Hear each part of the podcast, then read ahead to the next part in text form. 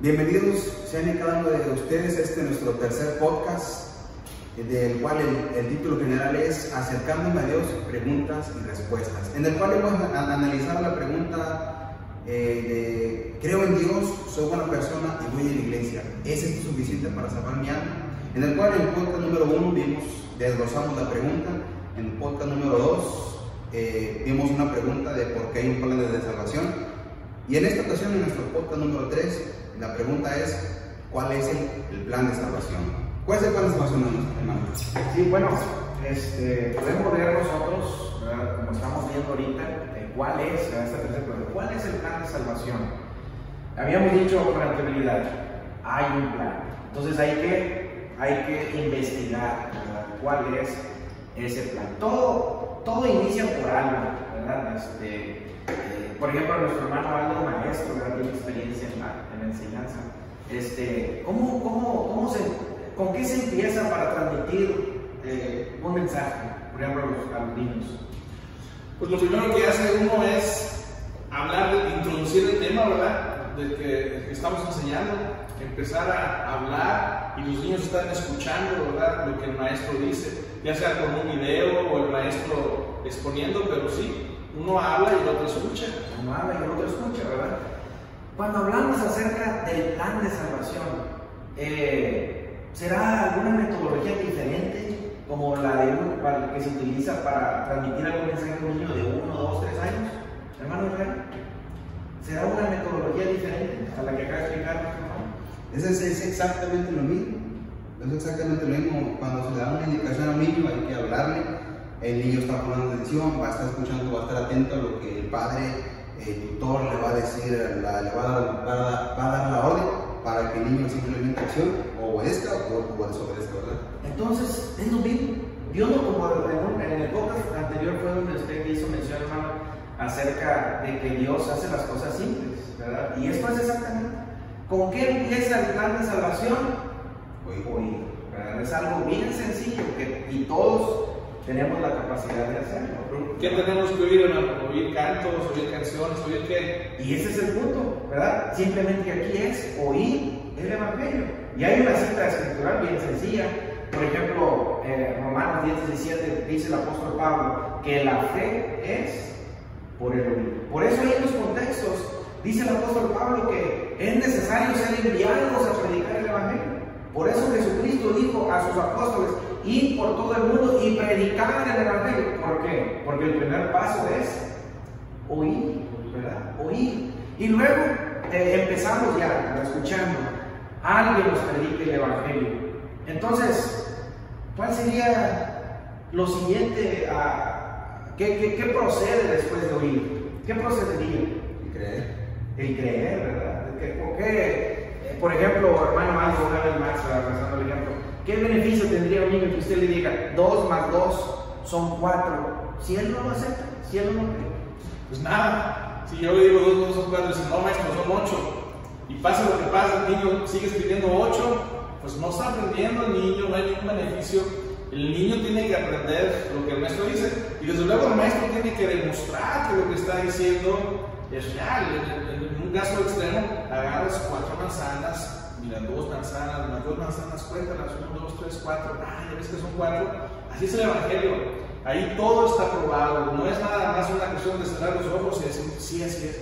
Todo está explicado, todo está listo para que tú lo leas y entonces creas.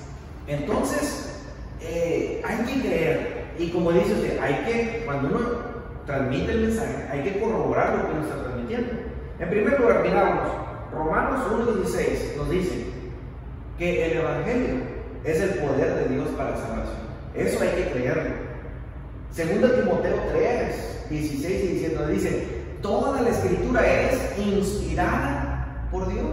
Entonces, escuchamos la palabra del Señor, creemos que es la palabra del Señor, ¿verdad? La palabra del Señor nos habla de Jesucristo.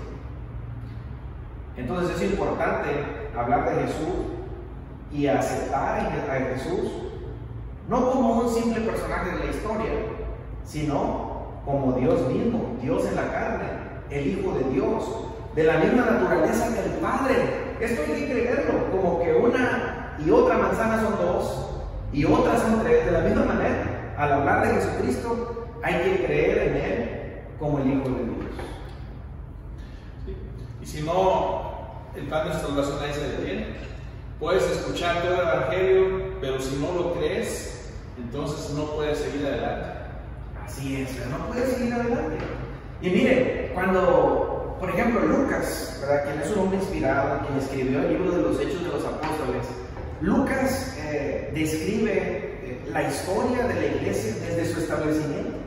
La primera vez que se predicó el Evangelio del Señor Jesucristo, que fue ahí en el día del Pentecostés, en Hechos capítulo 2. Los apóstoles predicaron por primera vez el Evangelio. ¿Qué predicaron ahí los apóstoles? Presentaron a Jesús. Aquellos quienes están escuchando el Evangelio son los judíos. ¿Qué habían hecho los judíos? ¿Qué hicieron los judíos? Pues negaron a Cristo y lo crucificaron. Negaron a Cristo y lo crucificaron. Ahora los apóstoles le dicen, a ese Jesús a quien vosotros crucificasteis, ¿quién es? Es Dios, quien ha resucitado de entre los muertos. Así como se había profetizado, se cumplió. Y ellos eran testigos. Ellos eran testigos tanto de su muerte como de su resurrección. No solamente los apóstoles, sino apareció a muchísimas personas resucitado. Y después ascendió al cielo. Entonces podemos ver que al presentárseles eh, a Jesús, ellos entienden, reconocen lo que han hecho.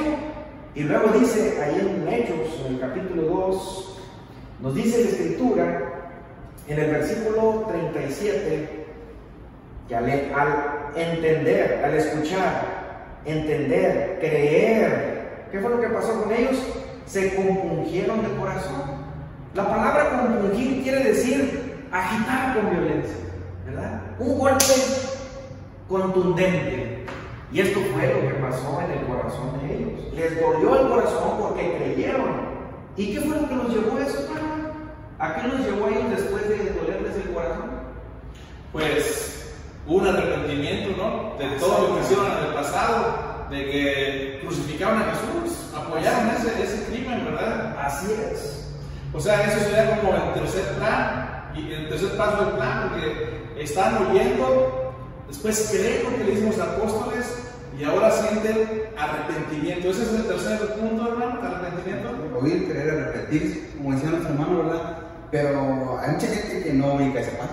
Vemos, vemos personas, visitantes de años, años de que eh, tú crees que, pues sí, mira, él cree que Jesucristo es el Hijo de Dios y, y él cree que, que, todo lo que pero no se arrepiente. Mira, eso que dices, hermano, parece algo muy simple, ¿verdad? Alguien pudiera decir como algo este, básico, ¿verdad? Pero es una realidad. Y esto a mí me pasó en una ocasión. Yo era muy joven y hablaba con una familia. Y no era este no era cristiano, y escuchaba el Evangelio, y lo creía, y se quedaba muy serio al escuchar la palabra del Señor. Pero yo le decía, aún en mi corta edad, yo le decía, bueno, ¿por qué no me dices? Dice, ¿y saben qué me dijo? Yo nunca me arrepiento de lo que hago. Ah, exactamente lo que está diciendo. Hay personas que en verdad así piensan, no obedecían, no seguían con el plan de salvación, porque nunca decía, nunca me arrepiento de lo que hago. Entonces, si te detienes aquí, es como hacer una receta de un pastel a la mitad. ¿Qué pasa? Va a ser ¿Verdad? Puedes abrir. Así es. El arrepentimiento es esencial. O y luego, cuando nos arrepentimos, tiene que haber, tiene que haber una razón por la que nos arrepentimos, ¿verdad? Entonces ya oímos el Evangelio, creemos lo que dice. El creer lo que dice ese Evangelio nos duele en nuestro corazón, los pecados que hemos cometido, estamos arrepentidos y ahora, ¿qué es lo que nos hace arrepentirnos? Pues el amor de Jesús. Entonces, tal vez aquí viene el siguiente punto, ¿verdad? Que sería confesar. ¿Confesar qué, hermano? Confesar que Jesús, como digamos hablado que Jesús es el Hijo de Dios. Y esto es esencial, ¿verdad? Porque muchos le negaron, muchos le negaron. Eh, aún después de su resurrección, la predicación del Evangelio, cuando los apóstoles predicaban, aunque miles venían a, los pies de Cristo en obediencia, muchos ¿verdad? no le querían confesar ni le aceptaban como hijo de Dios. Entonces, confesarle, fíjense, Eh, por ejemplo, eh, esto es esencial porque eh, el apóstol Pablo mismo, ahí en la carta que escribe a los romanos, en el capítulo 10, dice el apóstol Pablo en el versículo 9, que si confesares con tu boca que Jesús es el Señor y creyeres en tu corazón que Dios le levantó de los muertos, serás salvo. Entonces, es importante confesar nuestra fe en Cristo. No se trata de confesar nuestros pecados, no vamos a hay que reconocer los pecados, hay que arrepentirnos de nuestros pecados y confesar nuestra fe en Cristo como el Hijo de Dios. Por ejemplo, cuando aquel grupo etíope iba por eh, el camino que Felipe se acerca, le predica el Evangelio, o escuchó el Evangelio, le dolió el corazón, entendió, aceptó, se arrepintió y cuando quiso ser bautizado, digo, aquí hay agua, ¿qué impide que yo sea bautizado? ¿Qué le dijo Felipe? ¡Hey! Falta la confesión, ¿verdad? Y dice ahí en, en Hechos, en el capítulo, en el capítulo 8, nos dice la escritura, en el versículo 37, Felipe le dijo, si crees de todo corazón, bien puedes. ¿Y qué fue lo que hizo el eunuco? Y dijo, creo que Jesucristo es el Hijo de Dios pues más claro ni el agua en el que se bautizó el núcleo, ¿verdad? Así es. Hay que oír, hay que creer, hay que arrepentirse, hay que confesar que Jesús es el Hijo de Dios, que muchos le llaman aceptar a Cristo como Salvador. Y ya es suficiente porque por ahí de repente dicen que ya con eso ya es salvo. Dicen, oye, cree, arrepiéntete y confiesa. ¿Ahí se termina el plan de salvación? Sí, ¿no? ¿Qué opinan? Inclusive este, muchas personas es trágico, ¿verdad? Pero ellos dicen que Jesús no es el hijo de Dios, es un ángel, es, este, es, es un niño. Inclusive muchos dicen, no, no, no es hijo de Dios, eso, eso, es, es algo serio, ¿verdad? Por eso ese es exactamente ese paso, el cual es el confesar, es muy importante. Y pues sí sigue el confesar, ¿verdad? Como dice nuestra el bautismo, ¿verdad? ¿Pero por qué, por qué gente en algunas este, religiones, sectas, por qué dicen que el bautismo no? ¿Por qué? ¿Cuál es, ¿Cuál es, el problema? Porque yo lo veo muy claro, ahí lo que, lo dice Jesús cuando se despidió a apóstoles, si, si, lo podemos revisar por ahí. Sí, Marcos 16, ¿verdad? Este, 15 y 16. Nuestro Señor Jesucristo les dijo ir por todo el mundo y predicar el Evangelio a toda criatura. El que creyere, hiciera la confesión de fe será salvo. ¿No, verdad? El que creyere y fuere bautizado será salvo. Entonces, ¿por qué detenernos? ¿Por qué detenernos ahí? Claro. Hacer una confesión de fe y ser salvo. ¿Algún ejemplo escritural que pueda corroborar eso? No existe. Bueno, yo, yo escuché a veces que gente que dice, no, es que yo solo porque aquí está el radio y puse la mano, y es que mira, yo, yo soy un pecador y confieso que soy el Hijo de Dios y, ya soy salvo. ¿Será así como dice la Biblia? No, la Biblia dice, como estamos hablando, del plan de salvación, oír, creer, arrepentirse, confesar y ser bautizados. El apóstol Pedro en Hechos 2.38 les dijo que se arrepientan y que se bauticen. Y fíjense, para perdón de pecados. Entonces, si no cumplimos con el plan de salvación completo, no hay salvación. No hay Porque aquí el punto es que al, seguir todo este, este plan de salvación, oír, creer, arrepentirnos, confesar y bautizarnos, nos suma el Señor a su iglesia. Nos, convertimos parte de la iglesia de Cristo, de la iglesia de nuestro Señor. Ahora, si el bautismo es para el perdón de los pecados y nosotros no lo hacemos, ¿podremos ser parte de Cristo siendo pecadores? ¿Podrá una mancha de pecado ser parte del cuerpo místico de Cristo? No se puede. Para poder ser parte de Cristo, que es pureza y limpieza, tenemos que estar limpios de pecados y esa es la parte del bautismo. Es sencillo de entender. Podemos llegar y confesar, pero si tenemos todavía pecados y no somos bautizados por el perdón de los pecados, no podemos, no puede el Señor añadirnos a su iglesia. Ahora, hermanos, yo me quedo sorprendido eh, acerca de lo que la gente cree al respecto, porque, por ejemplo, leíamos Hechos 2.38. ¿En qué concluyó? En la obediencia de ellos al ser bautizados por el perdón de sus pecados. Dice allí en, el versículo, por ejemplo, Pedro les dice en el 38, arrepentidos y bautícese a cada uno de vosotros en el nombre, es decir, autoridad de Jesucristo, para perdón de los pecados y recibiréis el don del Espíritu Santo. Y dice el versículo 40, y con otras muchas palabras testificaba y les exhortaba diciendo, sed salvos de esta perversa generación, se les está estimulando a vivir en obediencia. Y dice el 41, así que los que recibieron su palabra fueron bautizados. Todos los ejemplos, y aquí en adelante, todos los ejemplos concluyen en el bautismo para el perdón de los pecados. Tenemos a Cornelio, que fue bautizado, a los 3.000 que después de ser bautizados fueron añadidos a la iglesia del Señor. Tenemos al eunuco etíope, que también es bautizado después de que cumple todo. tenemos que terminar ese plan de salvación con el bautismo. Así es, a Lidia, ¿verdad? al cancelero de Filipos, a Saulo de, a Saulo de Tarso, Hechos 22, 16. Toda la Biblia está llena de ejemplos sencillos y claros que, a nosotros eh, nos llevan a entender el plan de salvación. Recuerden que empezamos diciendo, hay un plan. Y este plan tenemos que analizar cada uno de los puntos, pero ya nos va a alcanzar el tiempo en este podcast. Vamos a usar los otros podcasts para analizar cada punto. Pero sí tenemos que recordarlos punto por punto y vamos a apuntarlos a tomar nota por ahí. Oír, creer, arrepentirse, confesar y bautizarse. Son los pasos que no podemos saltar y en ese orden, porque por ahí, si nos bautizamos cuando tenemos dos meses de edad, pues no hemos oído y no hemos creído, porque un niño de dos meses no puede creer, ni puede arrepentirse, ni confesar cuando bautizas a un bebé de, una semana de nacido, ¿verdad? Entonces todo tiene que llevarse en ese orden.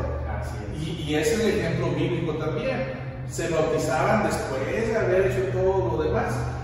Rápidamente, algunas citas para los que nos quieran buscar por ahí. Si queremos buscar dónde dice de oír, lo vamos a encontrar en Romanos 17. Hay más, les voy a dar un textito nada más, una cita. Los que quieran escuchar dónde dice de creer, lo vamos a encontrar en Juan 3.16 o en Hechos 16.31. Donde habla de hay que arrepentirse, lo vamos a encontrar en Lucas 3.13, Hechos 3.19 también. Donde habla acerca de confesar, lo encontraremos en Mateo 10.32 y en Romanos 10.10. Y vamos a encontrar lo del bautismo como el último paso en Hechos 2.36 y también en Hechos 22.16. Y hay más, pero quiero dar esas referencias para los amigos si lo quieren buscar, pues ahí está. Sí, pero yo me recuerdo ahorita que cuando estaba, cuando estaba en, la, en la escuela, me decía un compañero, bueno, mira, es que este, yo estaba muy preocupado, porque ahorita que voy a esta, esta, esta iglesia, fíjate que estoy comprendiendo, es una denominación, fíjate que estoy comprendiendo que he estado mal y he estado fallando, pero fíjate que mi, mi abuelito ha, fallecido y pues yo, yo, yo, sé a dónde va él, pero fíjate que ahorita a, a esta iglesia donde, yo asisto, pues tengo la bendición que yo me puedo bautizar por él. Y él creía firmemente. Sin embargo, los ejemplos, que, los versículos que acabamos de mencionar ahorita, los ejemplos de las personas, nunca vamos a encontrar que una persona se bautice por otra, y mucho menos si está muerta, digo, no importa, ¿verdad? Entonces, al comentar a este compañero, pues decía, bueno, mira, fíjate que sí, empezar a buscar acá y es sencillo, como decíamos, no es sencillo, los pasos son sencillas, las, las cuestiones, los ejemplos están claros. No son palabras del hermano, hermano. Las palabras de nuestro Señor Jesucristo no, no dejan, eh, no, no, dejan eh, cabos sueltos. Sí. Marcos 16, 16 dice, el que creyere, el que creyere y fuere bautizado. ¿Está hablando? Textual, Y bueno, para terminar con este podcast, solamente quisiera hacerles referencia a este texto que podemos encontrar en Lucas 15, 17 y 18, que dice, volviendo en sí, y volviendo en sí, perdón, y volviendo en sí dijo, me levantaré e iré a mi Padre. Si ustedes se preguntan, ¿Qué necesito para empezar esta salvación, este plan de salvación? Hay que volver en sí, hay que despertar de, este sueño que nos tiene envuelta la falsa doctrina, las cosas del mundo, las obras de la carne. Hay que despertar, volver en sí, ser el hijo pródigo y regresar a la casa de nuestro Padre. Exactamente. Y esa es la invitación, ¿verdad? Para las personas que nos ven, nos escuchan. Nuestro único deseo es ayudarles, así como alguien mostró a, cada uno de nosotros el camino, nosotros de la misma manera, ¿verdad? Tratar de, orientar en la búsqueda del plan de salvación, porque ahí es donde sí podemos encontrar la salvación.